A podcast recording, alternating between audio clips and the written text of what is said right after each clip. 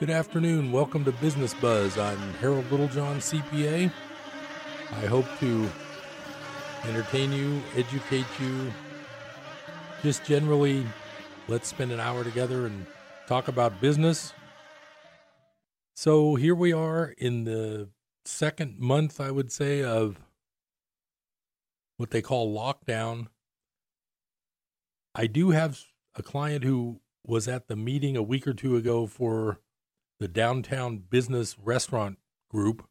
I'm not sure if it was the Downtown Business Association or just a group of restaurant owners. I'm not sure. And I think they're planning on reopening May 15, which is real soon on a Friday. I'm not sure what the latest is on that, but hopefully that's what they're planning on doing. And business in Chico. I noticed that the traffic is almost like, well, I mean, it's not like a school day would be at this time of day, but I do notice that traffic is definitely picking up versus a month ago. I think people are getting more out and about when I go to the store, I try to do an informal survey in my head of how many percent, what the percentage is of people wearing masks and people not wearing masks. And honestly, I think it's been about 50 50 lately. I am planning a trip to Costco in the next couple days, and I've heard that you are mandatory mandatory to wear a mask there when you shop. So I'll have my I'll have my mask available for that Has anybody been to the hospital? I honestly wouldn't go right now, even if I was sick, just because of what I see them trying to. They're trying to test everyone and label everyone. And I would be curious to know whether the hospitals are crowded like they should be, but I don't think they are. So I'll just have to. I'll have to do a little reporting on that. I didn't bother driving down to Enloe today just to see, but I have a feeling they're not very crowded because number one, they canceled all the, the they call them elective surgery, but some of them don't seem that elective to me. But it's sort of, I'm not sure. I'm not sure. I won't. I'm not a doctor, so I won't comment on that. But I have a feeling Enloe is very slow. I've seen some reports of nurses who've been laid off because without anything going on. the hospitals are pretty much empty. But I'll let the medical community figure that part out. So, as far as one of the things that's been happening for the last month or so is this stimulus payment. Clients are constantly calling me because I do a lot of income taxes. They're always calling me with some sort of question, and every day I get a new angle on the stimulus questions. And today was one that I hadn't had before.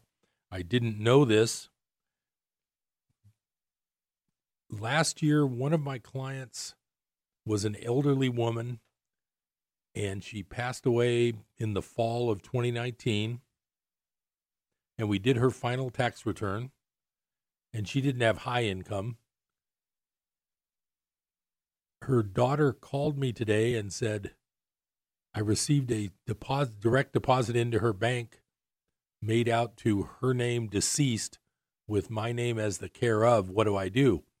And my first thought, since I had never looked this up, I thought, well, obviously the IRS and the government knows that the person's deceased because it was titled deceased on the letter that got sent with it. At first, I just assumed that that's legit because that person was alive in 2018, 2019, and they didn't have high income, so they were entitled to a stimulus. Then I thought about the fact that the stimulus is designed to perk up the current economy, and if you send it to someone who's deceased, that wouldn't really make sense. After I hung up with that client who had notified me of that, I said, I think you can cash. I mean, it, it's already in their bank. It's not a matter of choosing to cash a check or not. I looked it up, and lo and behold, I didn't know this, but on May 6th, the Treasury or the IRS had announced that if you're deceased and you get one of these, send it right back. That's just something new to me I didn't know. The rule is if you're deceased and you get a stimulus check, you need to send it back to the IRS. If it's been direct deposited, like it was in this case, then someone needs to write a check to send it back. Kind of crazy, but that's the way it went. I honestly thought that maybe they would just let those go because the person, quote, earned it in the right time frame, but maybe not. What about someone who passed away in March of 2020 but filed a final return in 2019 and they were alive for part of 2020? I wonder how that I guess that would go the same way. Sometimes you can't be that logical, but you know, usually the IRS stuff has a logical basis when you kind of dig deeper into it, but this one I'm I haven't quite figured that one out yet. I'm not sure what I think of that, but the rule is yes, you have to send it back. Another stimulus issue that came up for me in the last week or two. I'm trying to read this email from a client to explain what happened. So,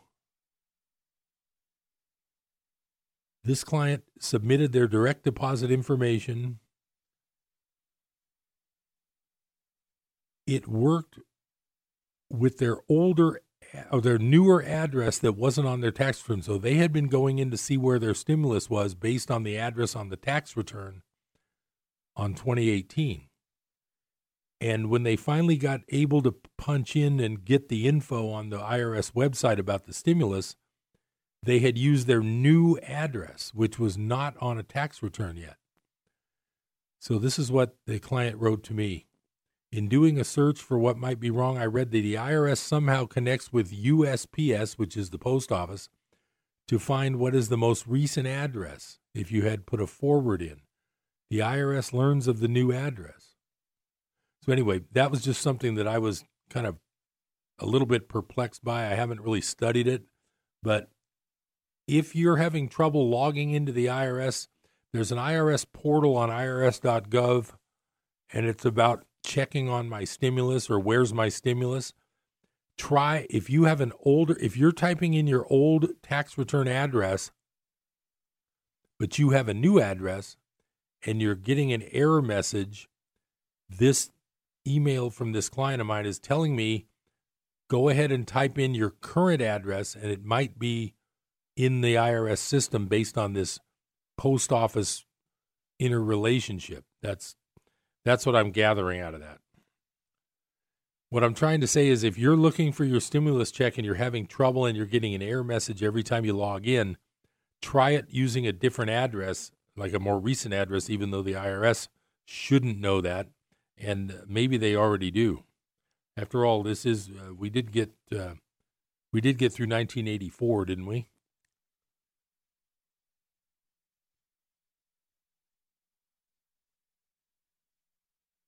Here's another interesting thing. If anybody is uh, dealing with a business business person who's getting a it's called a PPP loan, payroll protection plan loan. So a lot of people have received the money from the PPP loan, but now they have to grapple with am I going to have to pay this back or not? One of the questions on this PPP loan was is it tax free? And technically the answer earlier on was that yes, this is a tax free advance. And if you spend it on the right things, it's not taxable. Well, here's the way they've clarified that whole issue of whether it's taxable or not. In the last week or two, they've come out and said it's technically not taxable income if you spend it correctly, but the payroll that you're spending it on to make it not repayable, in other words, to make it so you don't have to pay it back, that payroll expense is not a deduction. I don't want to get too convoluted on this, but what that really says is that it's taxable. In other words, if you have a business that gets a $30,000 PPP loan and properly spends that 30,000 on payroll and uh, part of it on mortgage payment or utilities and payroll taxes, and they do everything by the book, then yes, they don't have to pay the $30,000 back. But at the same time, they're not allowed to deduct the $30,000 of expenses that that loan paid for. It's a little bit convoluted. The bottom line is the thing ends up being a taxable event. The money ends up being taxable because they don't let you deduct the expenses that you're paying with it to make it qualify. Here's another quandrum these business owners are in that receive this PPP money. By the time they got this loan and by the time they even applied for this loan, their business had been shut down and their employees had all been laid off and the employees had gone to do unemployment. This money, when they get it, they have eight weeks, or eight times seven is 56. They have 56 days to spend that money on the right thing, which is 75% payroll, 25% utilities, and mortgage and rent. There's a problem there. If they pay payroll during this eight week period to their employees that they had to let go because there's no business, those employees are now drawing unemployment. What complicates that, the unemployment has been supplemented by an extra federal $600 a week. I don't know for sure. I haven't actually looked at the numbers of the people receiving unemployment. Most people on unemployment right now, in my opinion, and I don't know the true answer to this, but I believe I'm right, most of those people are receiving more money now than they were when they were working. That's a disincentive for them to hope the business opens up and hires them again. It's also a big problem for the employers who have to spend this PPP money on payroll to not have to pay the money back.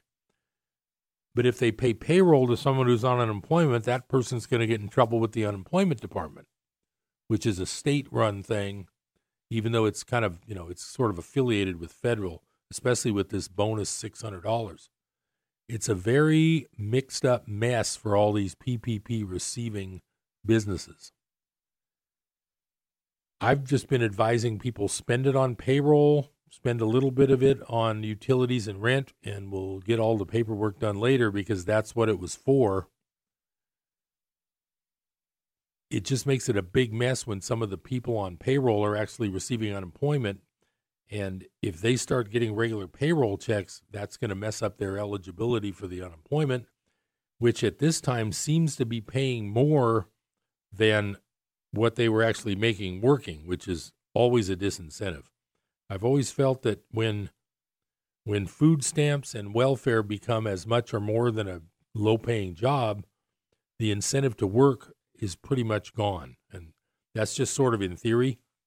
I haven't studied that or done any surveys, but generally that seems to be that way. I put myself in the in the place of someone who's unemployed. If I could get just as much money by not working as I would by working, hmm, what would I choose? That's a tough one. I'll leave that up to you to do your own uh, do your own answer on that.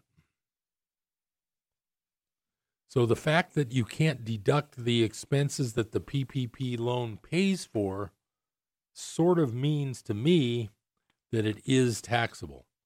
And that's sort of the way it goes. Now, it's still better to get taxable money than to never get it at all. It's still better to get that money and not be able to deduct it than to never have gotten it at all and deduct some expenses. I found another article that I wanted to share, and it has to do with the, and this was a week or two ago, so this is getting a little bit better. It's about a week ago. The first round of this PPP got a lot of criticism because a lot of large companies were able to qualify for this free money. And so some of them have sent it back, some of them haven't. Uh, the funds are basically, they basically ran out and uh, it's just kind of a mess. But in the next, uh, in the later portion of the show today, we're we are going to talk about the deficit and all this extra money that's being spent. I'll be right back after this break. Stay tuned to Business Buzz. I'm Harold Littlejohn, CPA. I'll be right back.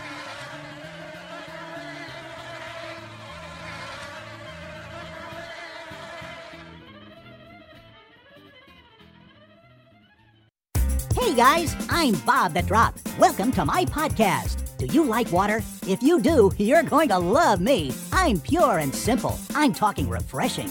Yeah. Spent 500 years in a glacier. Boy, was that cold. I never was and never will be tap water. Nope. Bottled at the source, the base of Mount Shasta. Yep, pure and simple. Naturally, the best. You can try me by calling 1 800 922 6227. Mount Shasta Spring Water. Hi, this is Rick McConnell with a disciple tip. Nobody has to tell you when you need more gas in your car. You look at the gauge, and if it's low, you put some gas back in. But what about your spirit? It works pretty much the same way. Your spiritual tank can get empty, and when it's low, you need a spiritual fill up. But you don't have a gauge on your spirit to see how low you're getting. But there are some signs like depression, irritability, and a sense that God is far away. See Galatians chapter 5 for more signs of an empty tank and the secret of getting your spiritual tank full again. A message from Life Radio, KKXX AM and FM. Hello, this is Samantha Landy, and I bring you Psalms of Hope. Heard here on Life Radio every Monday, Wednesday, and Friday at noon. So do tune in and join me for beautiful music and an encouraging word from the Lord. Psalms of Hope with Samantha Landy, Monday, Wednesday, and Friday at noon, here on KKXX.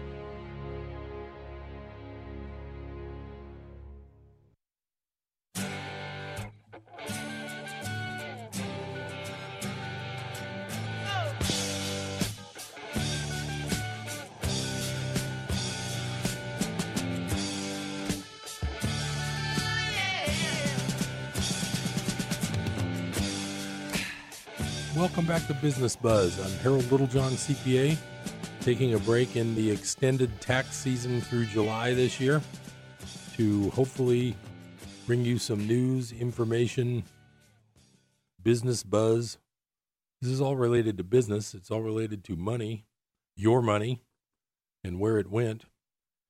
I've got so many things here to go through. I don't want to uh, burden, I don't want to make it confusing, but I'm just going to kind of take these in the order that I put them in. We were just talking about the PPP loans and the stimulus checks. This article is actually dated April 13th of 2020, which is now, well, you know, three or four weeks ago. And it's called American Workers Get a Four Month Safety Net. Wall Street Gets a Four to Five Year Bailout. And this is from, this a really good, a real good website I like called wallstreetonparade.com. And the article is written by Pam and Russ Martens, M A R T E N S, as in Doc Martens shoes. And I'm just going to read some of this and let you let you think about this. The stimulus bill passed by Congress and signed into law by President Trump in March, the CARES Act, increases the miserly amount most states provide in unemployment benefits, an average of 378 weekly by an additional 600 per week. But that extra $600 only lasts until July 31, a period of four months. Millions of small businesses, such as restaurants and retail shops, will shut down permanently as a result of this business disruption, meaning that workers in places like Florida, the third most populous state in the U.S., will be back to their preposterously low weekly unemployment allotment of 275 per week in just 4 months. Let that sink in for a moment. A worker in Florida, where Republican Governor Ron DeSantis is in charge, is expected to live on 275 a week or 1100 per month, or the annualized amount of 13,200 per year. That 275 a week hasn't increased in more than 2 decades, despite the cost of food and housing soaring over that period. Among the 50 states, Florida ranks dead last in terms of how long its Scrooge-esque unemployment benefits last, just 12 weeks versus 26 weeks for most other states. Other states with Dickensian unemployment benefits include Mississippi, Arizona, Louisiana, and Alabama. The CARES Act will give workers an additional 13 weeks of unemployment benefits on top of the typical 26 weeks, but only at the rate their state is paying. And those additional weeks will end on December 31 of 2020. In numerous states, newly unemployed workers have been unable to contact their dysfunctional unemployment office. The Tampa Bay Times published stories from laid off workers attempting in vain to file for unemployment benefits in Florida. One worker called it a some sort of sick nightmare. So that uh, it starts talking about how bad it is in some of these states to get through and get your stuff filed. Now, here's the point of this article. Now consider how the Federal Reserve Bank of New York and Congress take care of Wall Street. On September 17, 2019, and that's way before all this virus thing, that's all I'll call it, the virus thing started. The interest rate on overnight loans, repo made between banks and other financial institutions, spiked from typical 2% to 10%. There was no coronavirus outbreak anywhere in the world at that point. There were no skyscrapers collapsing on Wall Street. There was no national emergency of any kind to warrant bailing out Wall Street. But within 24 hours, the New York Fed had pumped $53 billion to the trading houses on Wall Street. No questions asked, no clogged phone lines, no paperwork to fill out, no standing in line, no asking Congress for a vote. Just $53 billion created out of thin air by the New York Fed and instantly funneled out to Wall Street's trading houses with the push of an electronic button. Over the next six weeks, the New York Fed pumped out more than $6 trillion in below market rate loans to Wall Street's trading houses without one single hearing being held in Congress to investigate what was going on. And again, there was no national emergency, just bloated behemoth banks on Wall Street with dodgy financials afraid to lend to one another. The exact same situation that brought on the financial crisis in 2008 that led to a $29 trillion secret bailout by the New York Fed that lasted for two and a half years. Last year's repo bailout by the New York Fed, which was in September, is still ongoing but is now just one of a mind numbing number of programs the New York Fed has rolled out to bail out Wall Street banks and trading houses. Once again, the money is flowing effortlessly to Wall Street in the trillions of dollars, while 10,000 people waited in lines last Thursday in San Antonio, Texas, in 90 degree heat to get food from a food pantry. The Wall Street programs are not going to last for just four months or to the end of the year, as are the CARES Act programs for workers. They are going to last longer than they did during the 2008 financial crash. The New York Fed's term asset backed securities loan facility will last three years. The primary market corporate credit facility will last for four years and buy up investment grade as well as junk rated corporate bonds to shore up the balance sheets of mega banks on Wall Street. The secondary market corporate credit facility will last for five years, buying up everything from investment grade to junk corporate bonds, as well as junk rated exchange traded funds, ETFs. Just how is it that the New York Fed knows that it will need these emergency programs to be around for four and five years when the coronavirus outbreak is expected to end within months? adding outrageous insult to injury.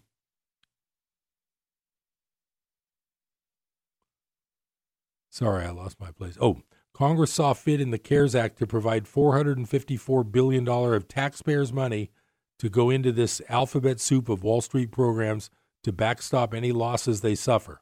Once again, just as in 2008, Wall Street has privatized the profits for the 1%, and now the losses will be socialized to workers on Main Street where 16 million job losses have occurred in just the past three weeks. Mainstream media has been negligent at informing the public of these outrages by Congress, the Federal Reserve, and the New York Fed.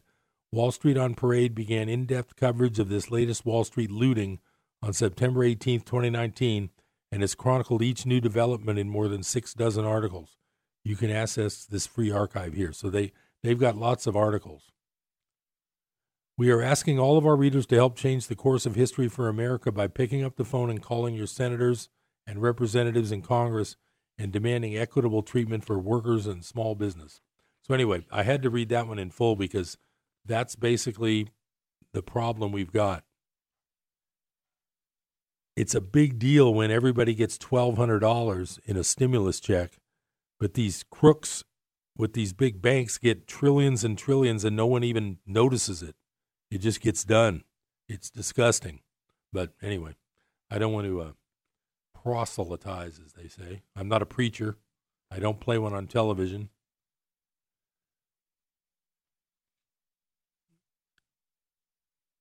So here's another article from those same people in March. Let me see what this has got.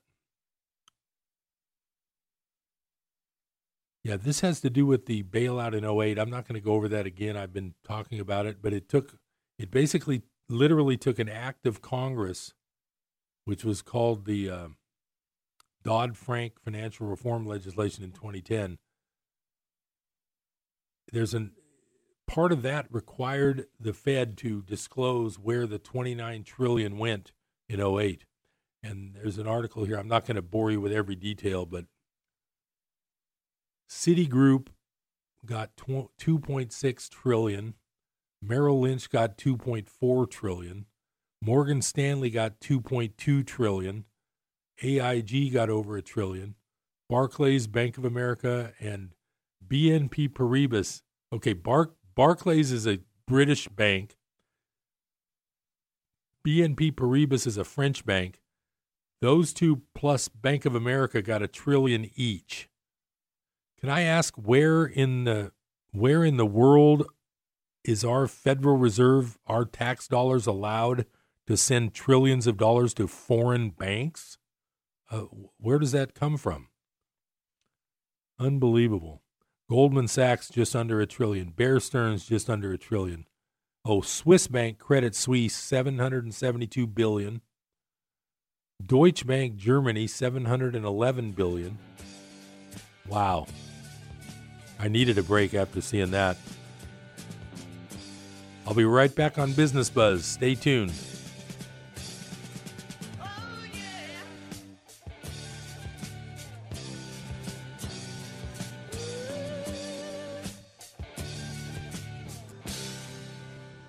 Engine to start, quite a few things have to happen with split second timing. Many things can happen perfectly, but if one small thing doesn't work, our radio station is much the same way. We can have all the right teaching and talk programs, we can be broadcasting to thousands, but if one crucial element is missing, it just doesn't work. That element is your financial support of our programs, regular financial support, and prayer support. We depend on it. With you standing behind us, everything will run just fine. You are listening to Life Radio, KKXX AM and FM.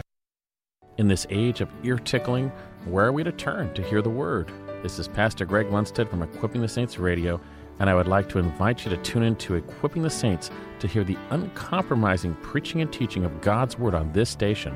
Look us up on the web at www.etsradio.org. We look forward to our time in the Word together. Pastor Greg Lundstedt and Equipping the Saints Radio. Weeknights at 6:30 here on KKXX. What is hope? Hope to me was just that he would get to come home. I had no idea how hard it would be once he got back. I wish she'd stop drinking so much. She thinks it's helping, but it's not. I act like I don't care if he comes to my games, but I hope he does. I hoped he'd get help. He told me to stop asking. I didn't. Then one day he asked for a ride. Hope is knowing there are other families just like yours, that the veterans they love got help and recovered. Go to maketheconnection.net and turn hope into action. Just for a moment, consider how much you pay each month for cable or satellite, video rentals, or for a movie in the theater each month. Or how about each year? And let's be honest, how often do any of these really have positive messages? Now consider that we as a station bring you positive entertainment, encouragement, and ministry 24 7. What is that worth to you? If every listener gave just a few dollars to our program, our ministry would grow exponentially. We would like to thank all of our listeners for financially supporting our teaching and talk program. Tell your friends about Life Radio, KKXX, AM, and FM.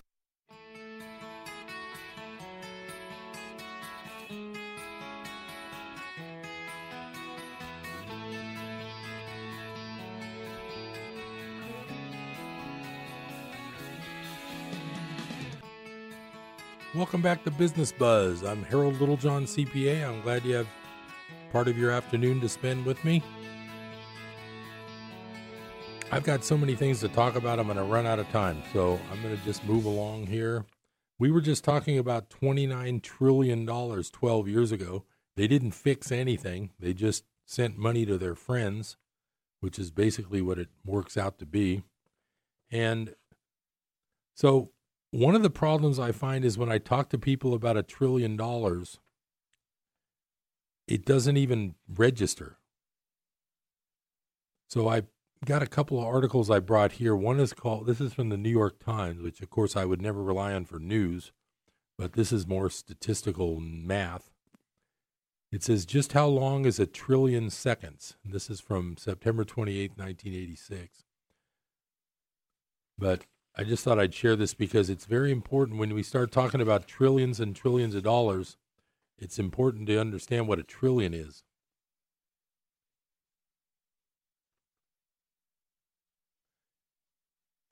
So this article just sort of talks about a trillion seconds, and I've talked about this before. It says it occurred to me reading Joseph Sawyer's letter on the national debt ceiling that I didn't know what one trillion is, let alone two trillion. Of course, back then it was two trillion. Now it's like twenty-five trillion. Knowing there are 12 zeros in a trillion didn't help much either. Why not think of it in terms of seconds? I asked myself. A trillion seconds would have to be years, probably many years ago. I made a wild guess. As it turned out, I wasn't close. I found that 1,000 seconds ago was equal to almost 17 minutes.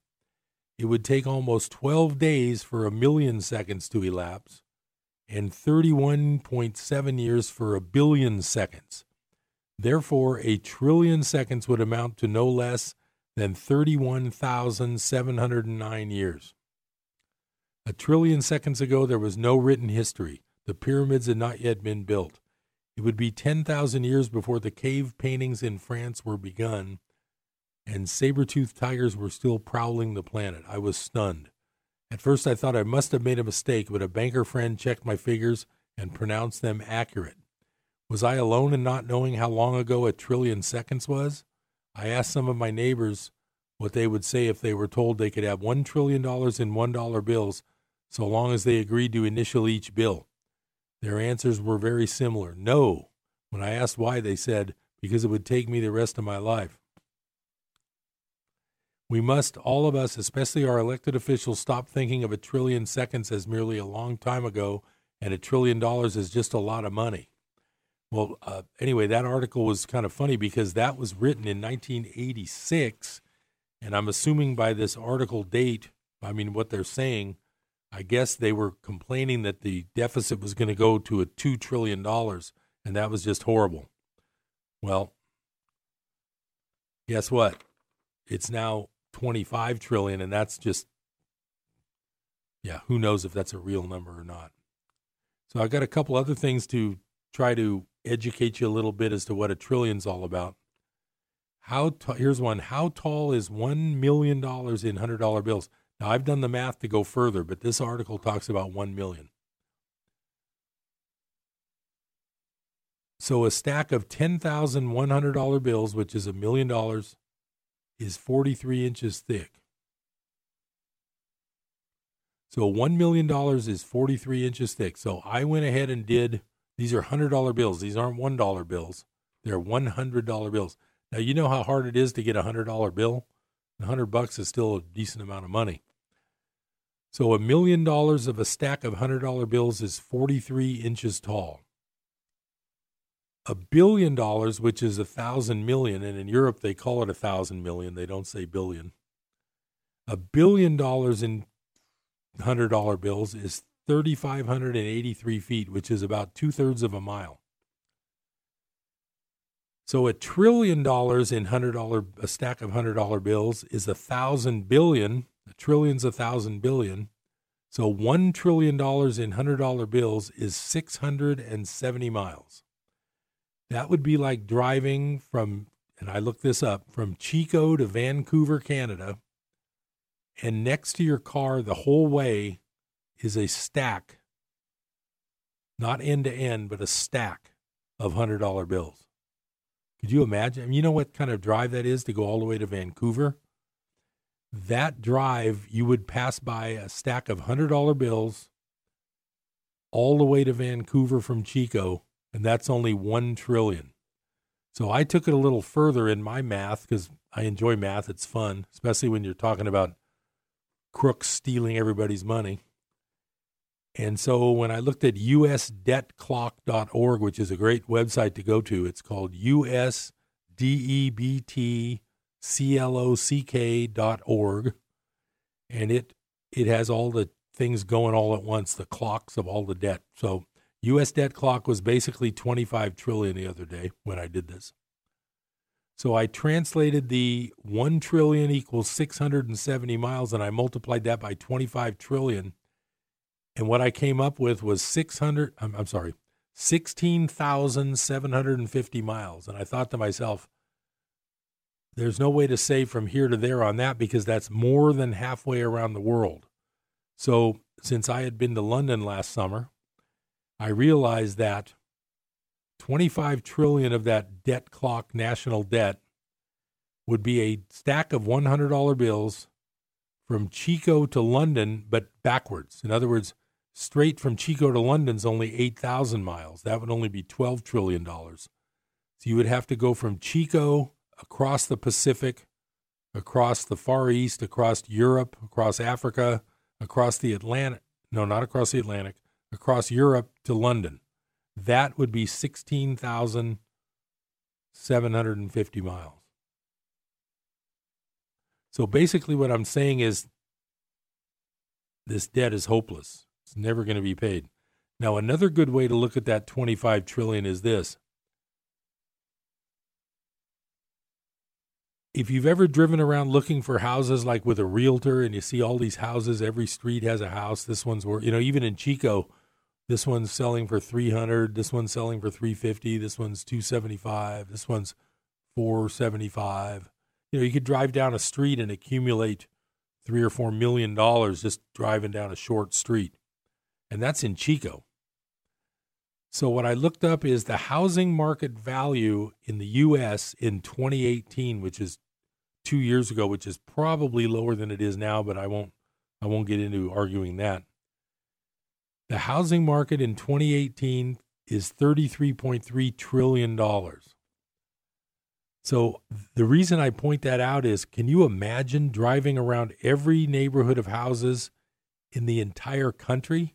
Just think of every city you drive through or visit, you see a few houses on the way. You might drive to someone else's house, so you see a couple of neighborhoods. Well, this would be driving down every street in our whole country and looking at every house we drive by, including things like Beverly Hills and Malibu and Laguna Beach and all those expensive places. Could you imagine all of those houses that you could drive through? It would take you your lifetime and more to ever do it. Is barely more than what they say is our national debt, which is 25 trillion right now. To me, that's absolutely unbelievable. I mean, I could just drive around Chico and start adding up house values from you just pick a street and the average house is 350 and you drive by 20 houses on one street that's 7 million dollars that you just covered in about you know a minute or less. The entire residential housing market in the United States is 33 trillion and our debt is 25 trillion of which most of it has been given to the rich guys. So how do you like them apples? I think it's disgusting. Now we'll keep moving. Okay, so I've got two different areas to talk about. I'm not even going to have time today to get through all this, but I'm going to try. So, my two areas to talk about are number one, our medical problem with the coronavirus thing. And the reason it's such a problem, in my opinion, is because the press that you read and the TV you watch is not telling you what you need to know. So I've got a couple of examples of this that I'm going to cover first, and we're going to come up on that last break. So I'm going to have to do this toward the last uh, section of the show. I'm going to start right now with an article from, I want to preface this with Can you believe what you're hearing when you watch the news? This is from July 17th, 2013. It's from a place called uh, freepress.org. And it says Operation Mockingbird, New York Times confesses to role in subverting First Amendment. So I'm just going to start reading. For the NSA, which is National Security Administration, to succeed in spying on Americans and violating the Constitution without mass demonstrations, you must first understand how the security industrial complex compromised the mass media. In the Monday, July 14, 2013 New York Times, we get a rare glimpse into that historical tragedy fittingly on its obituary page. The death notice Austin Goodrich, 87, spy posing as reporter, detailed seldom seen facts about the legendary Operation Mockingbird. The aptly named Mockingbird was a covert CIA campaign to create a mass media echo chamber during the Cold War. The Times lead is telling. In the 50s and 60s, Austin Goodrich was far from the only journalist doubling as a secret agent for the United States. Indeed, Alex Constantine, in his Mockingbird, The Subversion of the Free Press by the CIA, estimates some 3,000 salaried and contract CIA employees were eventually engaged in propaganda efforts. The Times credits reports by Rolling Stone and the New York Times for revealing. I knew that break was coming. We're going to get a little bit more into what you're hearing on the news and a little bit of medical news, medical business news. Stay tuned to Business Buzz. I'll be right back.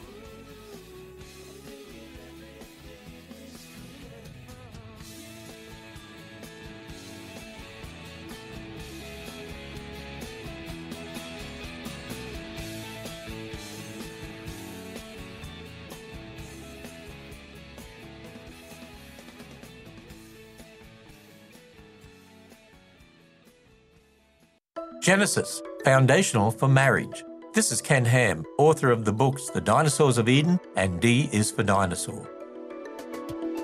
What is marriage? Well, according to many in our culture, it's a union of two people. But why two? Well, that comes from the Bible. You see, the foundation for marriage is in Genesis. Marriage ultimately isn't a government institution or a social or cultural one, it's God's institution. And He ordained marriage as between one man and one woman. We don't get to define marriage, God does. Now, many people don't think what we believe about Genesis matters, but it does. You see, marriage is grounded in Genesis. Without the history in Genesis, there's no foundation for marriage. But when we start with God's Word, we have the right foundation. Discover more about the foundational nature of Genesis when you visit us at AnswersRadio.com and listen to this program again when you visit us at AnswersRadio.com. America, your children have an amazing superpower. That's right, they can help save lives by simply washing their hands. Just 20 seconds of thorough hand washing after they've coughed or sneezed or been outside can help fight against the dastardly spread of germs. Armed with only soap and water and hands, your superhero can protect you, your family, and everyone out there in America land. Amazing! Find out more at coronavirus.gov. A message from the CDC and the Ad Council.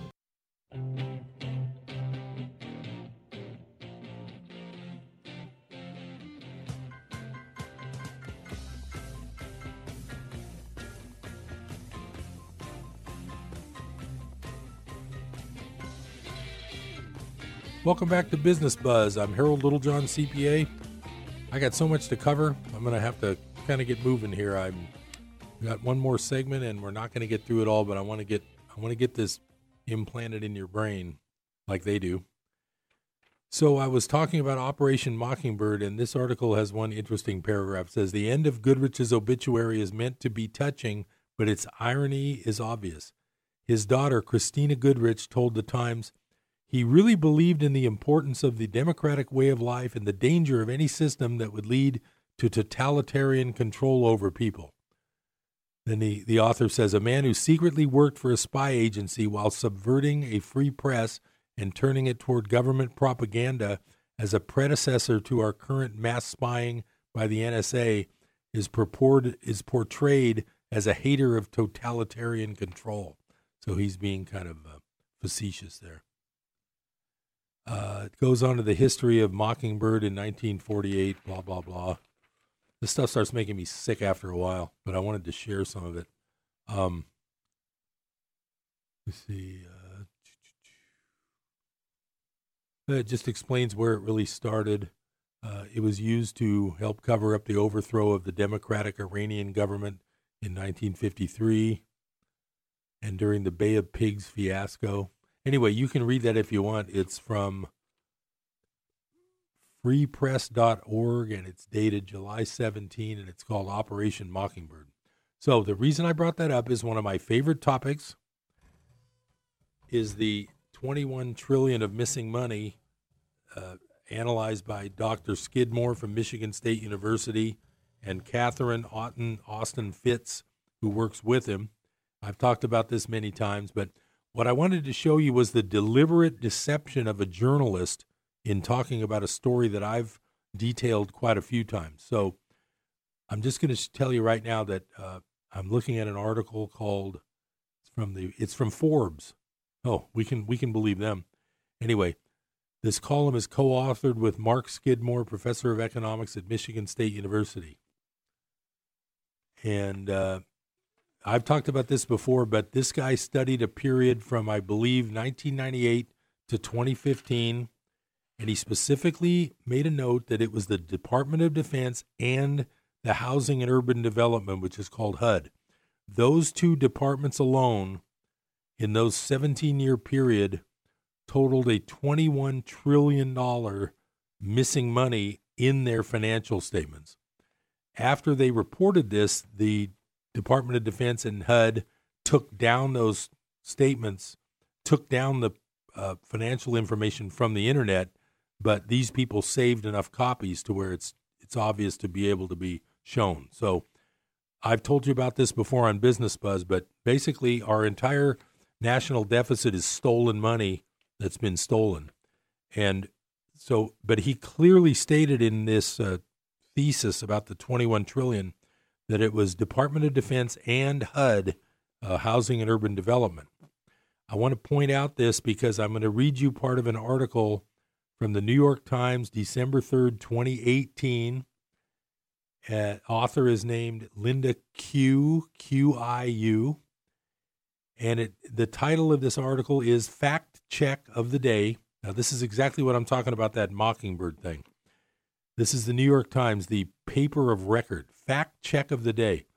The misleading claim that $21 trillion in misspent Pentagon funds could pay for Medicare for all.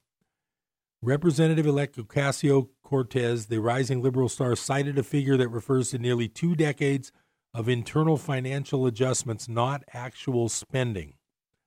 So Ocasio Cortez came out and mentioned this and said, well, we could pay for Medicare for all just with this stolen money. Now, here's what the journalist, I'm going to put journalist in quotes for this person. Here's what the journalist said. Says the facts. This is misleading. Representative elect Cortez, the New York Democrat who has become a darling of the progressive left, was quoting from an article in The Nation about massive accounting fraud committed by the Pentagon from 98 to 2015. But her suggestion that the 21 trillion in military transactions could have already paid two thirds of the cost goes beyond what the article reported and is misleading. Now, this is the journalist talking. For starters, the combined Pentagon budget for 1998 to 2015 was 9.2 trillion. Okay, do you see where I'm going with this? She's not mentioning that it was it was Department of Defense plus HUD, Housing and Urban Development. This journalist is intentionally omitting half of the whole thing to make the author Skidmore look like a liar. That's exactly what's happening here. So it says, so where did the $21 trillion figure originate? It comes from an analysis of the Pentagon's unsupported journal voucher adjustments, quote, by Mark Skidmore. The term refers to improperly documented accounting adjustments that are made when different financial ledgers do not match. In other words, 21 trillion is the total value of adjustments made to the Pentagon's financial record over those years that could not be traced. That's a deliberate misconception that's being perpetrated by another mockingbird journalist. That's that's what I'm trying to point out. So this journalist goes on to, you know, poo-poo the whole 21 trillion I've already gone into that in detail. A lot of people have followed this, um, but just the fact that this this journalist isn't mentioning HUD, so she can act like these Pentagon numbers couldn't possibly have happened. It's a total it's a total fabrication, and it's just another example of what you are being told that isn't true. Now, as far as uh, I'm going to read one other thing that has to do a little bit with that because I've got a little bit of time. This is from a guy I really like. His name's Rob Kirby. His website's called kirbyanalytics.com. And so he talks about the fact that the dollar itself is dying and you're not getting told what's happening. So when you see your bank account with dollars in it, they're printing so much money that they're diluting the value of each dollar that you own. So he says, in recent interviews, I have borrowed a descriptive I originally heard from Chris Martenson explaining the effect of compound interest and exponential growth. And he's talking about the fact that we've done like six, seven trillion just in the last month. The descriptive involved picturing Yankee Stadium and beginning with a drop of water and doubling the amount of water until the stadium was full. Regarding the compounding visual, I misspoke somewhat. The reality is that the time frame used 50 minutes is correct. I should have said the doublings only have to occur every minute, not every second, and the outcome remains the same. Stadium fills up in 50 minutes with all the action, water going from ankle deep to overflowing the stadium occurring in the last five minutes. This is the power of compounding. The underlying mathematics that supports that is understood by monetary officials responsible for stewardship of the world's reserve currency, the US dollar. They and their propeller head quant clowns model everything. So, what he goes on to say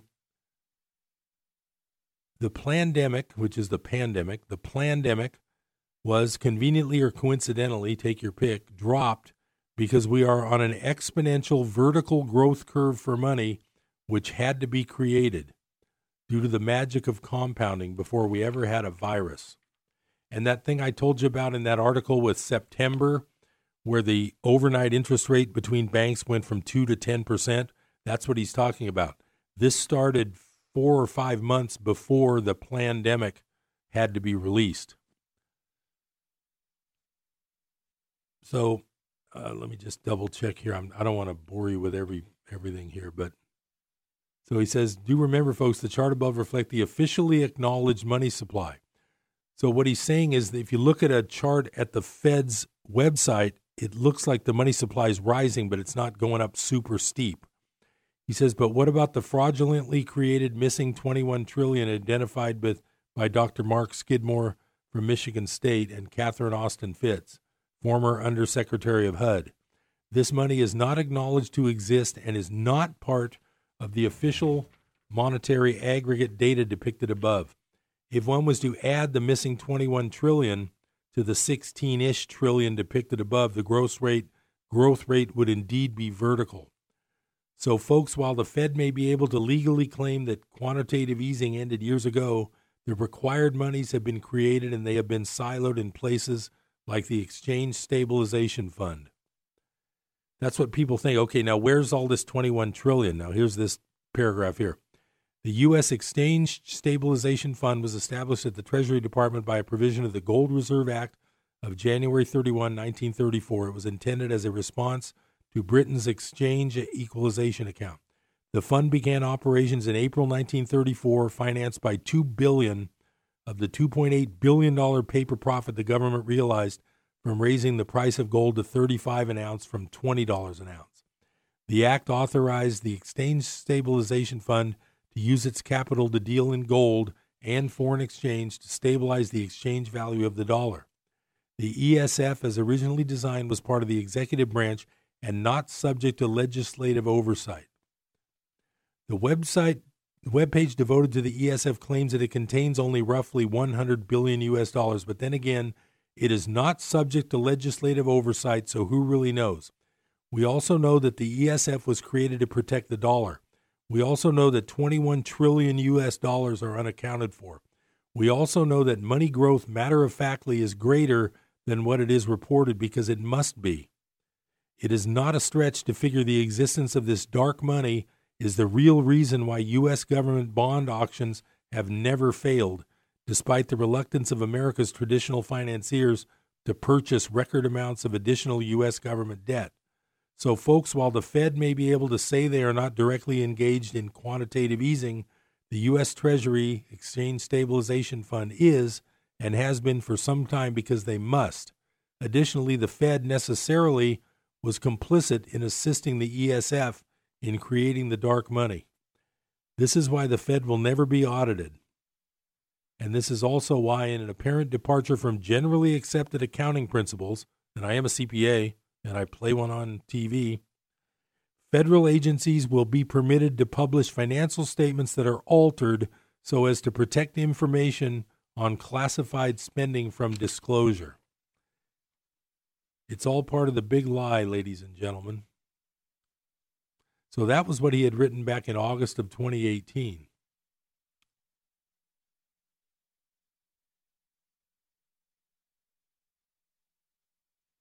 So, what he's sort of pointing out is that this whole virus thing has nothing to do with medicine.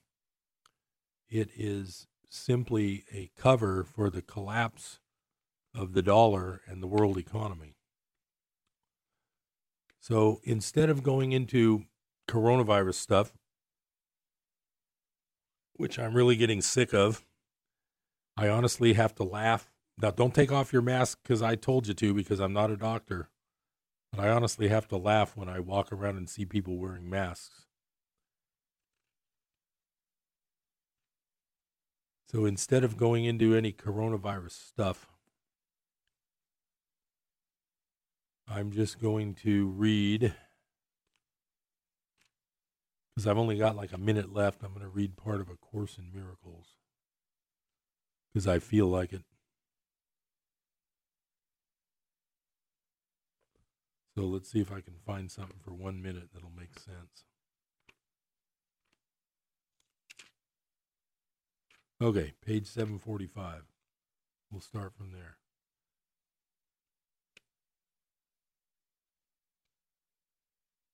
So we have the simplicity of salvation. How simple is salvation? All it says is that what, what was never true is not true now and never will be. The impossible has not occurred and can have no effects, and that is all. Can this be hard to learn by anyone who wants it to be true? Only unwillingness to learn it could make such an easy lesson difficult. How hard is it to see that what is false cannot be true and what is true cannot be false? You can no longer say that you perceive no difference in false and true. You have been told exactly how to tell one from the other and just what to do if you become confused. Okay. Thanks for listening to Business Buzz. I'll be back next time.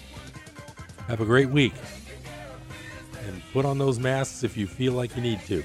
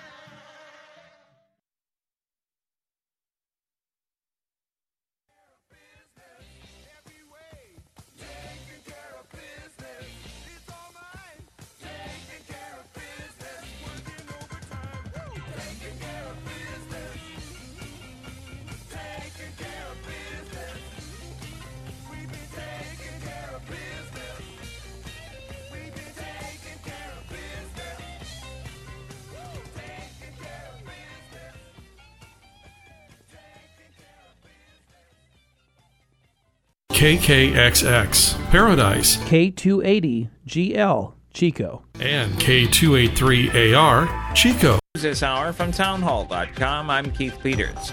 Four Minneapolis police officers who were involved in the arrest of a black man who died in police custody have been fired. Minneapolis Mayor Jacob Frey says the firings were the right call. What we saw was horrible, completely and utterly messed up. This man's life matters. George Floyd could be seen and heard on video. Charles McMillan says there were three or four officers there. And then one officer come up and put his knee on his neck. And as he had his knee on his neck, he kept saying, I can't breathe. I can't breathe. Police say Floyd matched the description of a suspect in a forgery case at a grocery store, and he resisted arrest. The FBI and local authorities are investigating. I'm Ed Donahue. The Trump administration has unveiled an agreement that will cut the price of insulin for Medicare recipients by two thirds. Calling it a big day for seniors, the president announced a new deal that his administration reached with insulin manufacturers. We have reached a breakthrough agreement to dramatically slash the out of pocket cost of insulin. Starting next year, most people with Medicare will have access to prescription plans that limit their copays for insulin to a maximum of $35 a month. With an eye toward the election, the president said, I hope the seniors are going to remember it. Greg Clugston, Washington. California Governor Gavin Newsom is opening barbershops and hair salons there, but there's a framework for in person religious services. With places of worship, we're limiting to 25% capacity or 100 people, which is ever, whichever one is lower. I know some people think that's too much, too fast, too soon. Others think, frankly, that didn't go far enough. On Wall Street, the Dow by 529 points, the Nasdaq rose 15, the S&P advanced 36, oil up $1.10 to 34.35 a barrel. More at townhall.com. Gold. It's soaring. Are you missing it? If you have an IRA or 401k, you probably are. Less than 1% hold physical gold. We've been told by Wall Street it's for crazy people. Really? What's crazy about an asset that beats stocks 2 to 1? I'm Adam Baratta, national best-selling author of the book Gold is a Better Way, owner of Advantage Gold, an Inc. 5000 member, and highest rated gold IRA firm in the world. Gold is booming because gold is really about debt, and global debt is a pandemic. If you have an IRA or 401k, I want to give you my book for free. That's right, free. Call 800 900 8000. That's 800 900 8000. Learn why gold will outperform pumped up stocks from this point forward. Turn your IRA into a wealth growth machine. Just call 800 900 8000. It's time to stop being crazy. Call 800 900 8000.